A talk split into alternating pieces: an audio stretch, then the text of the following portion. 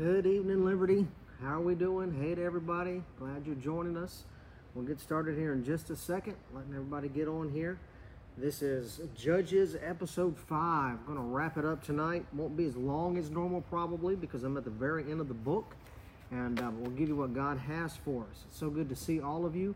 I really appreciate this last month. Pastor Matt being out of town let me preach.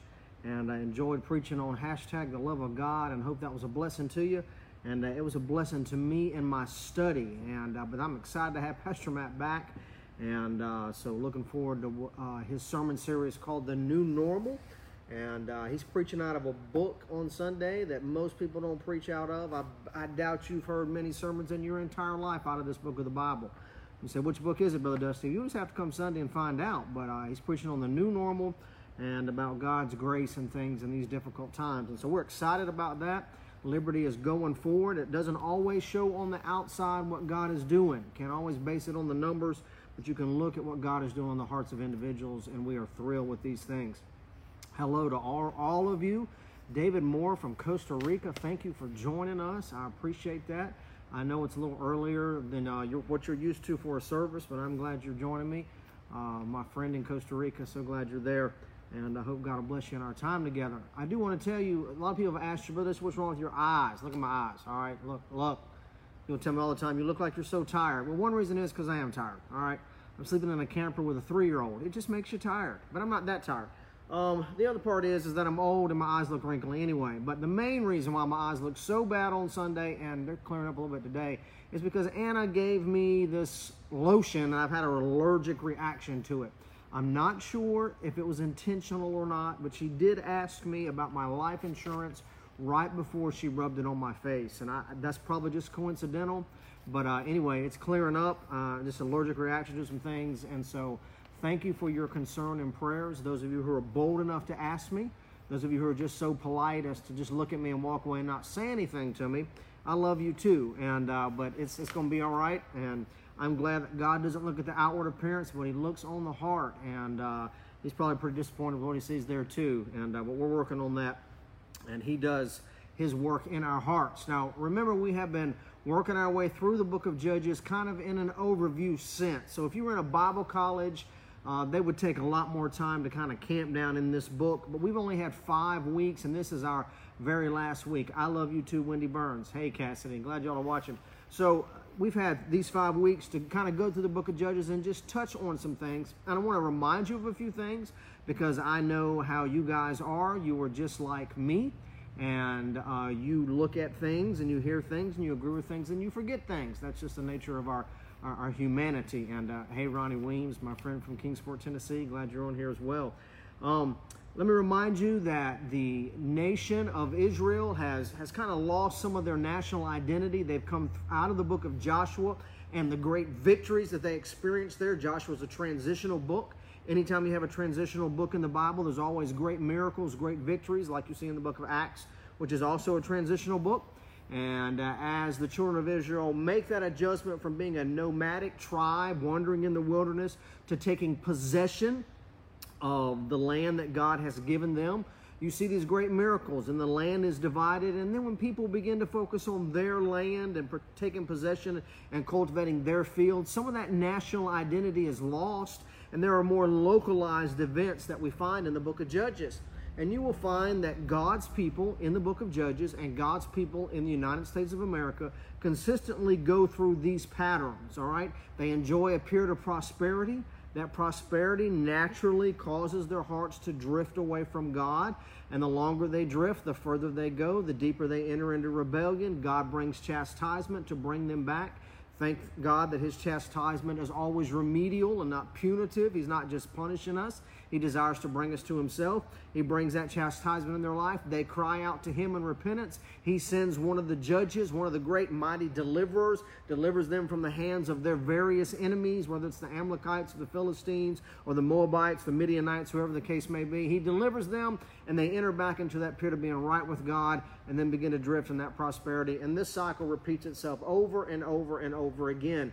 There are about 12 judges, and out of those 12, six of them are prominent. The Bible gives them more information and more time. And we looked at those six in the last four weeks. And you can go back and you can watch the videos. Incidentally, if you go to any podcast platform, uh, Spotify, Google, I think Apple as well, Anchor, look up Rooted with Dusty. All of these uh, judges' classes are on there, so you can listen to just the audio, not have to look at me if you're driving down the road. So, um, in this last class, I kind of want to just draw your attention to the end of the book, chapter 17 through 21. And if you've never read 17 through 21, you need to read it, all right? But it is a difficult passage to read because it is uh, not difficult in the sense that it's hard to read, but just the, the, the gross idolatry and the gross immorality that led to civil war in chapter 17, 18, 19, 20, and 21. Now, most of the time when we look at the end of a book, we consider the end of the book to be the end of the book, but it's not the end of the book. The book of Judges, 17 through 21, is an appendage that was attacked attacked, attached later on, and it was attached to show us the, the general spiritual temperature of the nation during that particular time. And as we look at that, we get an idea of just how wicked the children of Israel got as they rebelled and drifted away from God. Now, please don't lose sight that the whole message of the book of Judges is that we have a failing people and a faithful God. And God always has a deliverer, and He's able to deliver us from deeply entrenched evil. Remember that the periods of time that went by before the children of Israel cried out to God as they suffered under the oppression of foreign nations, that the briefest amount of time was seven years. And the longest amount of time was 40 years that they would take the chastisement of God and still not get right with Him. And so we understand just how hard hearted we can be. But Jesus Christ is pictured in these judges because He is our great deliverer. He steps in, He breaks Satan the lion, like Samson did, rips him as he does, does a, a, a, baby goat and grants us the victory in Jesus Christ. But to understand just how deeply entrenched the evil is, you got to read 17 through 21. Now, I want to just remind you of a couple of things and then touch on some uh, some of the things in the book. 17 through 21 can never be read or studied without understanding that all of this goes back to the book of Genesis chapter 3 verse 15. Do you remember what Genesis 3:15 says? It's the very first promise that God gives to mankind in regards to sending a deliverer, a Messiah. And he tells Adam and Eve after their sin and he tells the Satan that the seed of the woman would crush the head of the seed of the serpent. All right? Those two are always going to be at war with one another. All right? And it's an interesting thing as we go through the Bible. We see this war going on all the time between God's people, this godly line, this godly seed from which comes Jesus Christ, and the satanic attack against it. Now, let me ask a question. I know you won't have time to answer me before I answer, but I want you to think about it. What was the tribe through which Jesus came, the messianic tribe out of the 12 tribes of Israel. What was it? I heard you back in the back there. Judah. That's exactly right. And I want you to get that in 17 and in chapter 19, Judah is connected with the idolatry, chapter 17, verse 7, and Judah is connected with the immorality, chapter 19, verse 1, because Satan always desires to corrupt the line of Christ. Now, as we go forward in the history of Israel, you will understand that after King Saul reigned for 40 years, and then David reigned for 40 years, and then Solomon reigned for 40 years. At 120 years of a united kingdom, Israel prospered, and under Solomon, they reached the zenith of their military and economic might and power. They were a great nation. After Solomon, they divided and split under Jeroboam and Rehoboam. Rehoboam took the southern kingdom of Judah and Benjamin and Levi. And Jeroboam took the northern kingdom of the other 10 tribes, and they came to be known as Israel or Ephraim in the Bible. And the southern tribes became known as Judah. So you have the northern kingdom and the southern kingdom. And as you read through the books of First Kings, Second Kings, First and Second Chronicles, and, and other parts of those, you will see the northern kingdom and the southern kingdom. And consistently, consistently, The southern kingdom is the more conservative spiritually. They had godly kings who ruled and reigned and brought about revivals in the land. The northern kingdom never had a godly king, not one. The only way they were measured was if they were more or less wicked. It wasn't the good or bad, it was the degree of wickedness that determined the quality of their kingship. So the northern king never had one, and so God sent the nation of Assyria to take them into captivity. And they went into captivity roughly 150 years before the southern kingdom finally fell and went into captivity under the nation of Babylon. And that's where you get the books of Ezekiel and Daniel from. These are events that took place in the captivity. And by captivity, what I mean is that these nations would come in and they would besiege the cities and after they had won the battle, they would take out all of the skilled labor. They would take out the intellectuals. They would take out anybody who was wealthy and who could serve their country. And they would deport them. They would march them in chains back to their capital cities and sell them as slaves and, and put them into society and into the economy to, to help build themselves up. And then they would take people from other nations, the, the, the lower class, and they would move them into the land and force them to live among the people who were left there. And so you had this enmity that went on there. And those were eventually intermarried and they became the Samaritans. You read about that in John chapter 4, where the Jews didn't have any dealings with the Samaritans because they were mixed breeds from other tribes of people that had been brought in during the dispersion. All that's going on. And I tell you all of that to help you understand why Satan attacks Judah. Judah is the godly line. Judah is the conservative kingdom. Judah is through who Jesus Christ comes through later on. And because we understand these things, we understand why it's always been a battle between the seed of the woman, Jesus Christ. Incidentally, it didn't say the seed of the man, said the seed of the woman, Jesus Christ, virgin born, and the seed of the serpent. Back and back, they've been fighting. Now, God tells us in the very beginning who's going to win. We already know that. He's going to, Jesus is going to crush and bruise his head. But the devil's always working. And if you watch and read the Word of God as an overall picture, you begin to understand these things. Incidentally, if you have a lot of time to read and you're interested in it, William Graham Scroggie wrote a book years ago called The Unfolding Drama of Redemption. And it goes from the beginning and just kind of lays it out for you. And that book helped me understand more than ever how it all lays out. When I say book, it's actually three books, and each one's about that thick. And so it's not something you're going to read on a Saturday afternoon sitting out on your couch. It's much bigger than that, but it'll help you give you that idea. Now, not only did Satan attack Judah, if you read 17 through 21, the civil war is against the nations of Israel versus Benjamin. Benjamin. And the reason why they're fighting is because during the immorality, Benjamin would not turn over the people who were guilty of some of the crimes that we're going to talk about here in a little while. He wouldn't turn them over. They wouldn't turn them over. And so they went to civil war. And Benjamin, the first couple of battles, just whooped them. The Bible says that Benjamin had 600 left handed slingshot men that could not miss within a hair's breadth.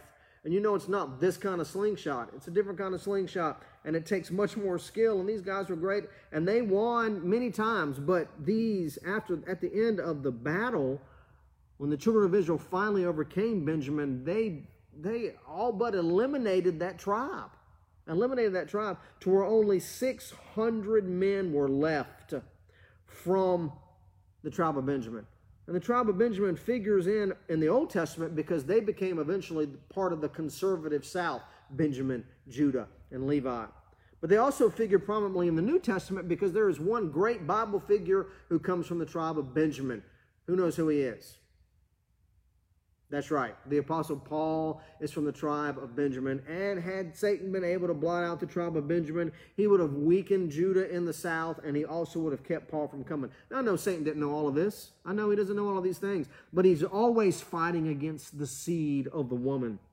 And then we also understand that the tribe of Levi was involved. 17:7 shows us that Levi was involved in the idolatry, and 19:1 shows us that Levi was involved in the immorality. Now, why is it significant that Levi was involved? What was Levi in the tribes of Israel? It was the high priestly tribe. It was the tribe that the priests came from. They did not have land per se. They had plots that were given to them, but they had the, the tabernacle was their possession.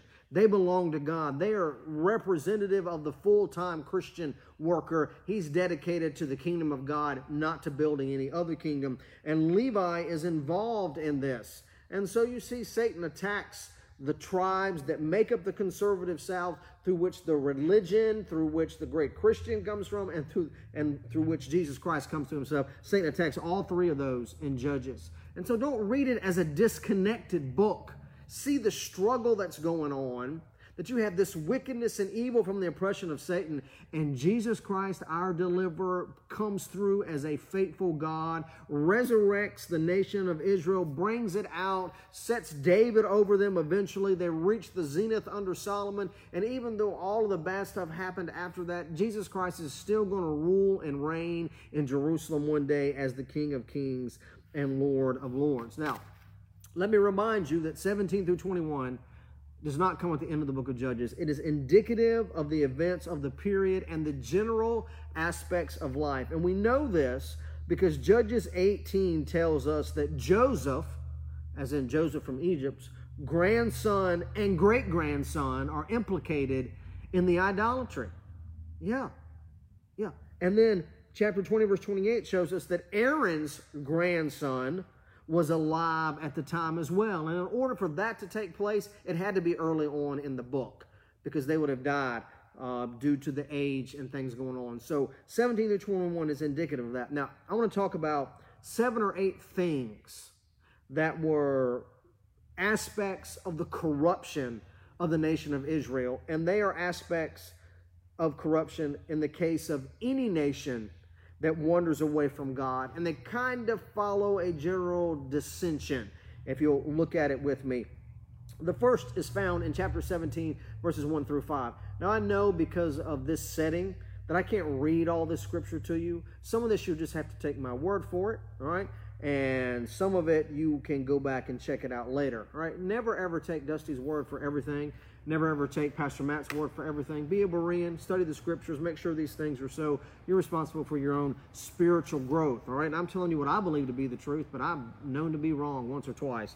And uh, so please uh, check these things out on yourself. But the first thing I find in chapter 17, verse 1 through 5, is a family delinquency. Chapter 17 is the story about Micah. And Micah stole some stuff from his mom and his mom gets it back and they make an idol out of that stuff and she leads her son into idolatry right? What kind of dysfunctional family is that? Is that? Now i, I am going to make an, an illustrative point and i hope that most of you do not know what i am talking about all right?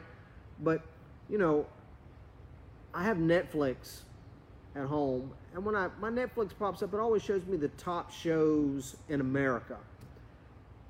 That's a discouraging thing to look at sometimes. And one of the shows is Shameless. All right? I know enough about Shameless and have seen enough of Shameless to know that I can't watch it. All right? But it is about a major dysfunctional family and the dysfunction of this family is paraded across the screen and honored and glorified. And if you watch it, Shame on you. That's just for me. Shame on you, all right? Because it is indicative of the condition of our country that our families have become so dysfunctional, so out of whack. Mothers leading their children into idolatry, the absence of fathers, all of the struggles of which we are well aware, all of that's going on in our country. And it is a sign of the corruption, the destruction of the family unit. That's why Pastor Matt preaches on the family every year and will continue to do so, is because it is the foundational block, not just of the church, but of our nation. And so you see Satan attack the family more than anything else. It is a struggle. It is a struggle. And the family is God's unit, and you notice that corruption first in the families. And then in chapter 17, verse 1 through 5, I see a mixture of religious right and wrong, right? So when you look at it, Micah has an ephod. And the ephod was part of the vest that the priest wore that carried with it the stones representative of the nation of Israel. I don't know how he got one or if it was an original, or maybe he bought a knockoff version of it from some Chinese trader that came through made in Taiwan and the stones weren't really real. But this ephod was, was part of true Jewish worship. But then the Bible says also that he had a teraphim. And a teraphim is something that is used in pagan worship. And so he takes this part of the Jewish worship, which is ordained by God, and the teraphim from the heathen worship, and he puts them together and he makes his own worship. And then he goes out and gets him a priest to be his own personal preacher, right? That's twisted and convoluted this is, but it reminds me that anytime you see the destruction of the family, family being attacked, what happens in the churches is, is you have this mixture of truth and error. It resembles true worship, but it always has an element of, of, of error in it. Now, can I be specific? All right, I'm going to be. I'm not trying to hurt anybody's feelings, and I'm not saying that anybody who that is part of these particular movements are necessarily lost, but I'm just going to be plain. The Roman Catholic Church has a mixture of truth and error in it. All right, as a mixture of truth and error, it does. It does. And then the easy contemporary Christian movement that we see in our church, and by contemporary, I'm not referring to music. I'm referring to the fact that churches that make it possible to have a relationship with Jesus Christ that costs me nothing, that demands nothing of me, that doesn't insist that I change my life, doesn't care about how holy I live. I can be just like everybody else in the world and still be going to heaven. That is a mixture of truth and error, and it is dangerous. It is dangerous. And our churches are full of American Christians, and I am not sure are Christians at all, just to be candid with you, because the Christianity doesn't cost anything.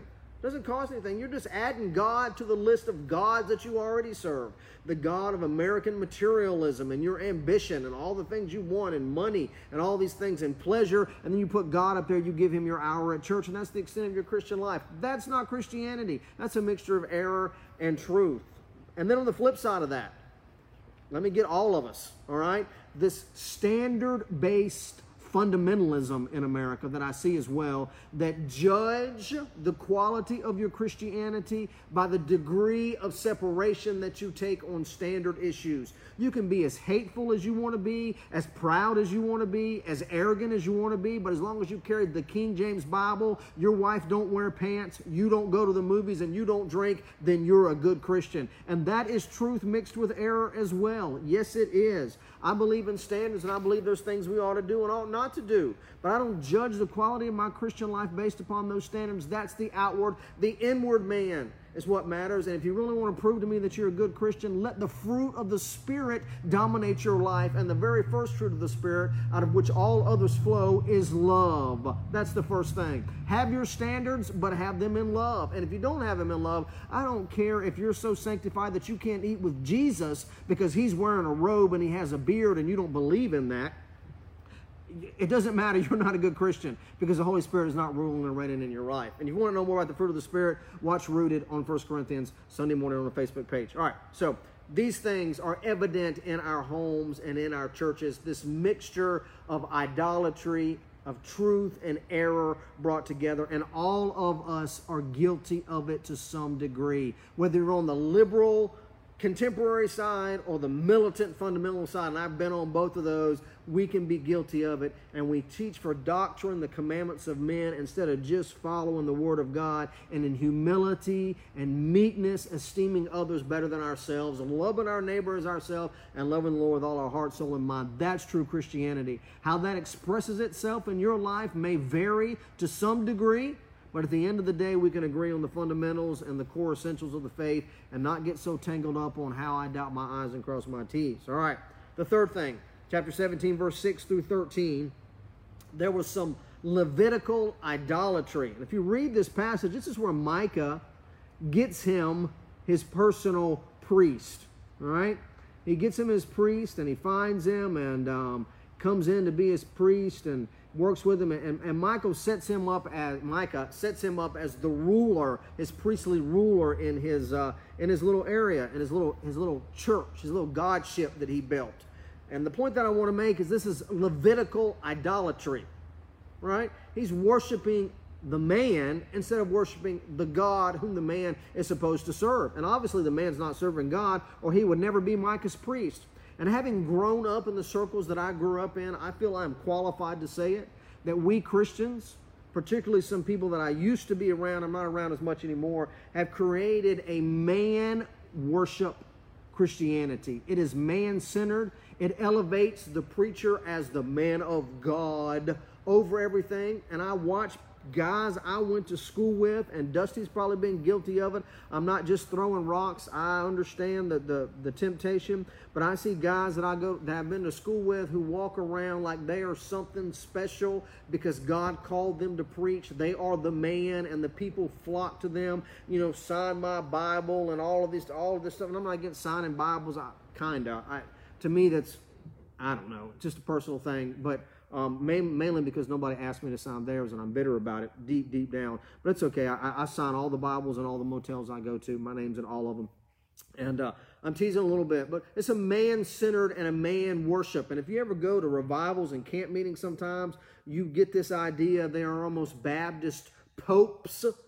And I don't mean the popes that go to our church, I'm talking about the Protestant Pope issue, and on this side, we set up our own little men of God. The Bible says the man of God is to be the servant of all. And one of the things Pastor Matt stresses at Liberty, and that attracted me to Liberty in the early days, was the fact that he stresses that we are to be servant leaders. We lead through service. That's what we're supposed to do. And Pastor Matt and I both work hard not to create this aura of the man of God. Like you can't talk to me, you can't speak to me, you can't have my phone number. I'm separate from the other people. That's not the case. That's not I want to be just as real and down to earth with everybody and help you understand I am just a man that God called me to serve in this area. You're just a man or a woman and God's called you to serve in that particular area. All right? And so therefore I'm to be dedicated to the service of God's people. So if I don't have time for you, then I'm not fulfilling my role. I'm not.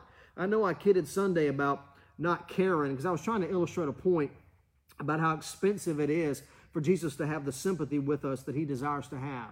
And in reality, God works it in my heart and gives me love for the people he puts me under, and I'm supposed to care. I'm supposed to spend myself for others, is what the Bible talks about.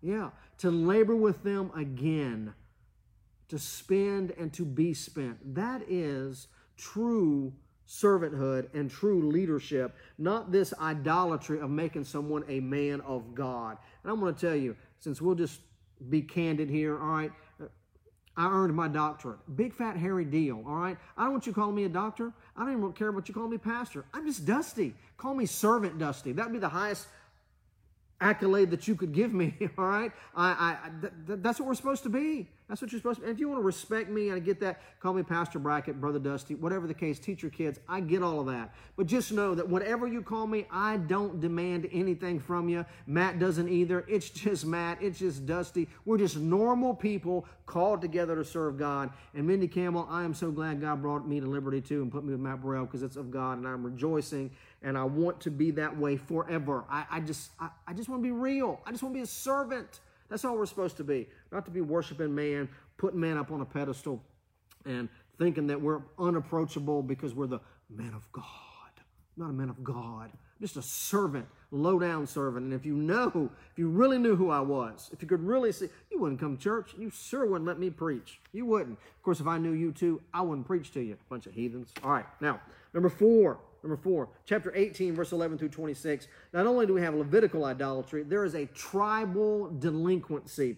You can read about the tribe of Dan, that as a tribe, Dan wholly turned from God. And one of the things, one of the reasons why that's significant is because Dan was a tribe located near the tribe of Judah.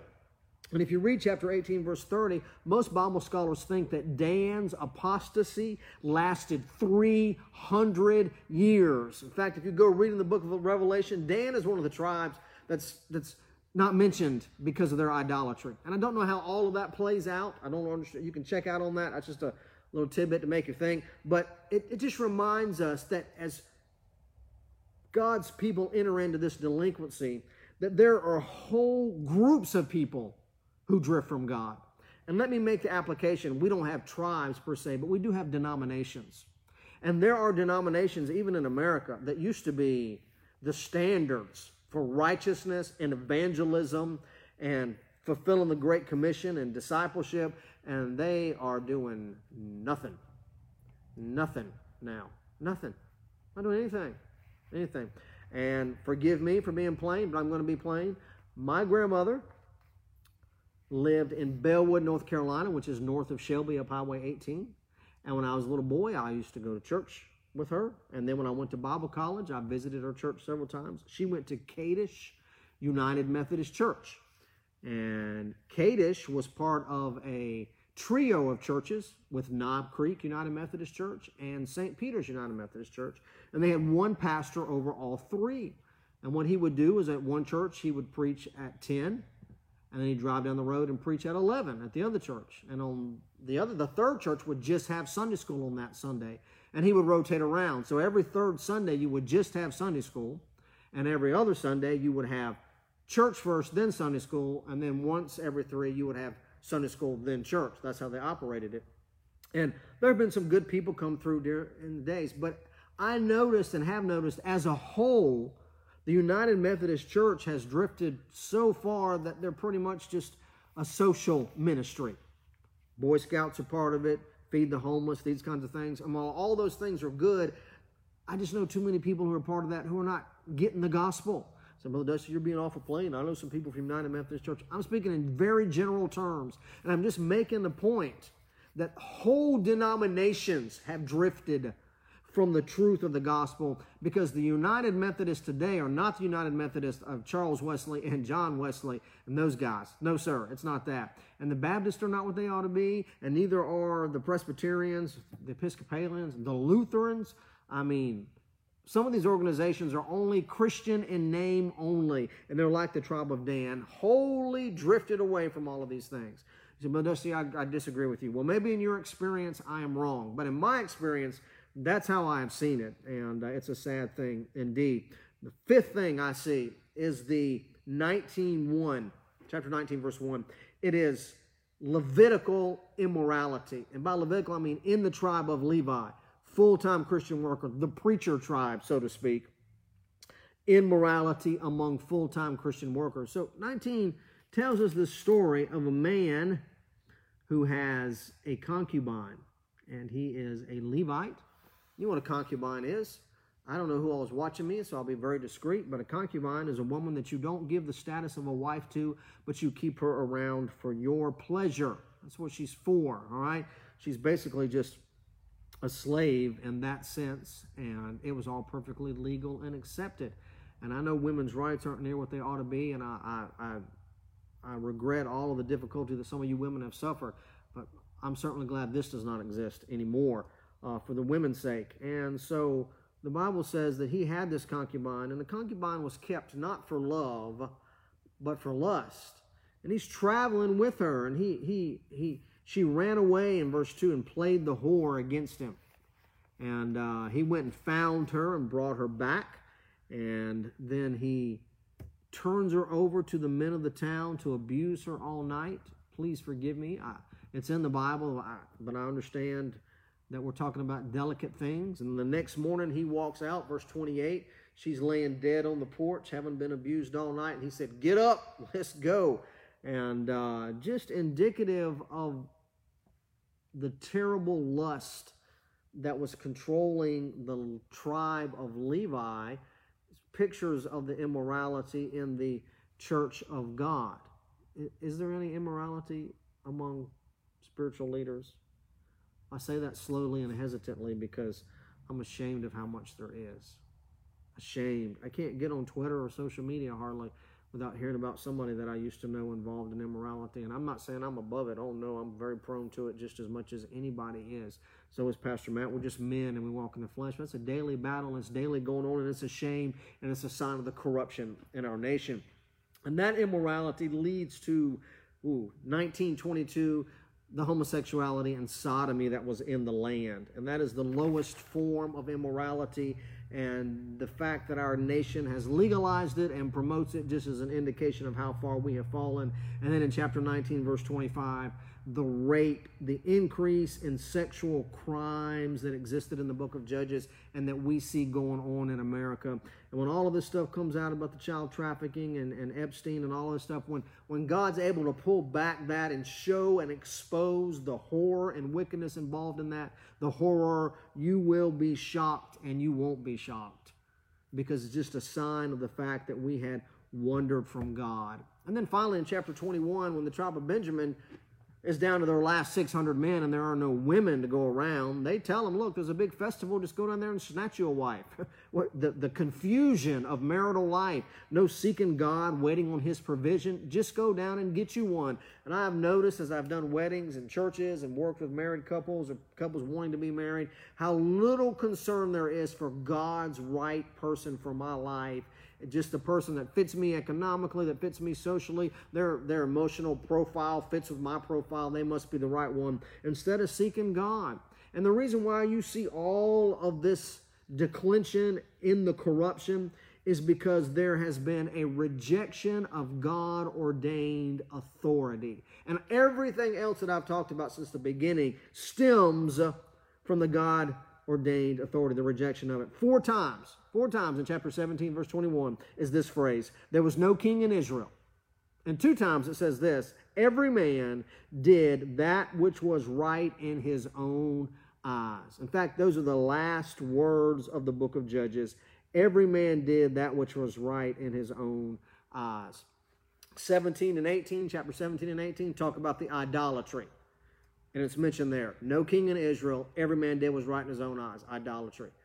19 and 21, no king in Israel, every man did was right in his own eyes, immorality. Those two things go together. And to the degree that we reject God's authority, to that degree we will experience all the other signs of corruption. Yeah, so let me just put it to you this way. The bottom line is because the United States of America has rejected the authority of God and we experience this corruption.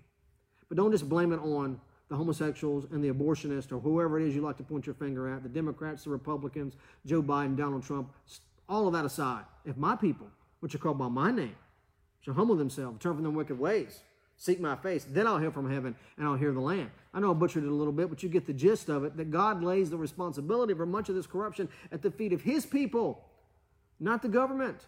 And so sometimes people ask me, Brother Dusty, how come you're not you know, be more involved politically. We need to fight this. And there's all kinds of preachers who call Matt and I want us to be part of this program, this grassroots movement to get this guy in the office and this guy in the office. Look, I'm fighting it at the grassroots level right now because I'm preaching the gospel of Jesus Christ. It is the only thing that truly transforms man. When I get my one opportunity to vote in November, I will go vote and then I'll get right back to being busy about my Father's business. That's what I need to be doing because God's in control of these things and the change starts in the heart of God's people. That's where it starts. Now, I don't want to end Judges like that, okay? Because I want to remind you that this is the end of the book, but it's not all of the book. The book reminds us of the fact that this is the deeply entrenched evil from which God can deliver us. Because as you read Judges, guess what comes right after Judges? The beautiful book of Ruth. It takes place during the times of the Judges. And that is a book of the beauty of Jesus as our kinsman redeemer and the line of Christ moving forward. And on it goes, and on it's still going to this very day. Christ is our deliverer. And I want you to notice in chapter 10, and this one you need to look up. Chapter 10, verse 15 in the book of Judges. I know some of y'all got me on your TV and phone, you're just doing all this stuff not really paying attention just so you can tell me that you watched it. I get it. And it's okay. But if you got your Bible, look at verse chapter 10, verse 15. And the children of Israel said to the Lord, We have sinned. Do thou unto us whatsoever seems good unto thee. Deliver us only, we pray thee, this day. That's what they said. We know we did wrong. Do whatever you want. Just deliver us. Just deliver us. That is true repentance. When you are willing to be chastened for your sin and you leave that up to God, all you want is deliverance. That is the humility that God responds to. Can I give you some verses that kind of just drive that home?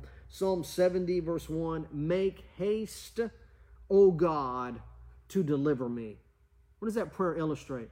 It illustrates that my only hope of deliverance comes from God and I want him to hurry. And it's not wrong to tell God to hurry. God, I need you. And we understand as we read the book of Judges that yes, we are a failing people. It so pointedly reveals to us just what failures we are. But it also points out that our God is a faithful God, and His faithfulness overcomes our failure. And our theme for the whole book is this it is defeat swallowed up in victory. That's what our God does. And every judge illustrates these things. Psalms 109, verse 21. Psalm 109, 21 says, Because of your loving kindness is good, I hope for your deliverance. What's why am I delivered?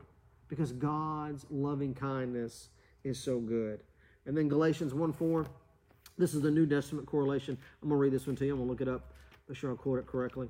Galatians chapter 1, verse 4. Jesus Christ, who gave himself for our sins that he might deliver us from this present evil world, world according to the will of God and our Father, to whom be glory forever and ever. Amen. What's our hope? It's our hope is in Jesus, our deliverer. He is our deliverer. Now, we have uh, sing a lot of songs at Liberty. Some of them are newer, and it's taken me a little bit to learn them. I'm older. I grew up on the hymn book, and uh, when my wife and I, Anna and I first met, Anna grew up in a home a lot. They listened to a lot of music. We used to play a game driving down the road. I'd hit scan on the radio, and when a song played, who could name it first? She'd always kill me. She could name all these songs. I ain't even heard these songs. I grew up in a super strict home. I never heard them. But then we played another game. We uh, we sat in random churches and picked up hymn books and just flipped them over at random. And there's very few hymns I don't at least know something about. And uh, and I know we don't sing a lot of those, not just at Liberty, but across the board. Most churches only sing the same 8, 10, 15 songs all the time, even if they do sing hymns. But one of the songs we have kept at Liberty, and I love it when we sing it, and I'm glad does Zach does sing it, is this song, Come Thy Fount. You know that song? Come thy fount of every blessing, tune my heart to sing thy praise. Remember that song? Uh, Streams of mercy, never ceasing call for songs of loudest praise. That that song. The the second verse, the second verse is the book of Judges. You know how the second verse goes? It goes like this. Prone to wonder, Lord, I feel it. Prone to leave the God I love. Here's my heart, oh, take and seal it seal it for thy courts above. That's the cry of my heart. It's the cry of my heart. Lord, I'm prone to wonder. I feel it. I feel it. I don't walk through the day in the clouds of victory. I feel the pull to wonder. Yeah, I do. And I know you do too. And my cry isn't that I got to work harder and do better and do these things, but to give my heart to God and allow Him to take it and deliver me from the deeply entrenched evil that is so much a part of what I am because I am a human being with a fallen sin nature. But Christ is my mighty Gideon, Christ is my mighty Samson, Christ is my mighty Jephthah, Christ is my mighty Deborah, Christ is my mighty Othniel, Christ is my mighty Ehud. He can deliver me. He can, and He does. He does. I'll give it to you. The, the, the next part of that, the third part of that verse says, that song says, Oh, to grace, how great a debtor daily I'm constrained to be. Let thy goodness like a fetter bind my wandering heart to thee. Yeah. Mm. Yeah. Mm-hmm. What I need. Grace of God. I was thinking about it. I'm sorry. It's good. Psalm 86, verse 11. David prays this Unite my heart to fear thy name. What is the opposite of being united? Being divided. You have a divided heart. Half of it is for Jesus. It is. There's part of my heart that loves Jesus. There's a part of me that does not love Jesus. And David prays, God, bring them together. Bring them together and unite my heart to fear thy name. There's a New Testament correlation. I'm going to close with this. 1 Peter chapter 5, verse 7. We, we, we quote it all the time. Casting all your care upon him, for he careth for you. How many of you know that? Yep. Hands all over the building. Yes, I see that hand. Is there another? Yeah. All right, we know that song. We know that verse. But that word care, casting all your care, means to have a divided mind full of anxiety. That's what it means. So I have a divided heart and a divided mind. A heart that wants to live for God, but can't ever live up to the, even the desires of my own heart, much less the desires of God's heart. And I have a mind that is divided, wants to trust God and believe Him, full of fear and anxiety. Can I get a witness? Yeah, absolutely. I see your hand, Mike Haynes. That's right. Can I get a witness? Yes, we do have those kind of hearts. What's our hope? Dear God, unite my mind, unite my heart to fear your name. Keep me close to you. I know that the only hope I have is your delivering power to do for me what you did for the children of Israel in the book of Judges and overcome the wicked one in my life and lead me out of deeply entrenched evil into the victory that only you can give. Swallow up my defeatedness in your victory. Keep my heart close to you and keep me focused on the purpose for which I am called to exist. That's what God wants to do through the book of Judges. And so as you read this book, be sad. Be sad at the sad the wickedness of God's people that they would sin so much against his grace. Be sad as you identify with that wickedness. And then rejoice that our great deliverer swallows up our defeat in his victory. Rejoice and look to Jesus, the author and finisher of our faith. And understand that one day we will stand before his throne, not because of our goodness, our righteousness, our perseverance, or our faith, but because of Jesus' goodness, his righteousness, and his perseverance. And he has made us worthy. And we'll gather around the throne and sing forever and ever Worthy is the Lamb who was slain. Thank you so much for these five weeks together in the book of Judges. I hope that they have blessed you. If they have, like it. Tell me it blessed you. Tell me how it blessed you. And then do the easiest thing in the world click share. Click share. Now, Pastor Matt will take back over on Wednesday nights next week. We've got some things coming though. I'll be back on Wednesday nights. Back and we're to be doing some things together and working forward. If you uh, want more teaching like this, of course, follow Rooted on Facebook. You can go to Liberty Facebook page, look at groups, follow Rooted. I'll let you in. There's no problem letting anybody join. Um, and we're working our way through the book of First Corinthians, and we are talking about spiritual gifts. We're in chapter uh, 12, 13, and 14, talking about speaking in tongues. And if you've got an interest in that, please join us, and uh, you can follow that along as well. And then you can listen to it on podcast. We have that uh, Rooted with Dusty is available on podcast if you want just the audio from these things. I love you guys. It means a lot to me that you would take the time to listen. Thank you so much. Pray for our church, pray for our leadership. God will keep us humble. He'll use us, and that we'll reach the world with the gospel because we so desperately needs it, especially this day and time. And then pray for God's people that we be encouraged. Our deliverer is on the throne. Things are still moving forward just like He wants them to do. And He will accomplish His purpose in us. He will not rest like Boaz, the kinsman redeemer. He will not rest until He presents His church as a glorious church without spot or wrinkle. That's our hope. Have a good night. See you later.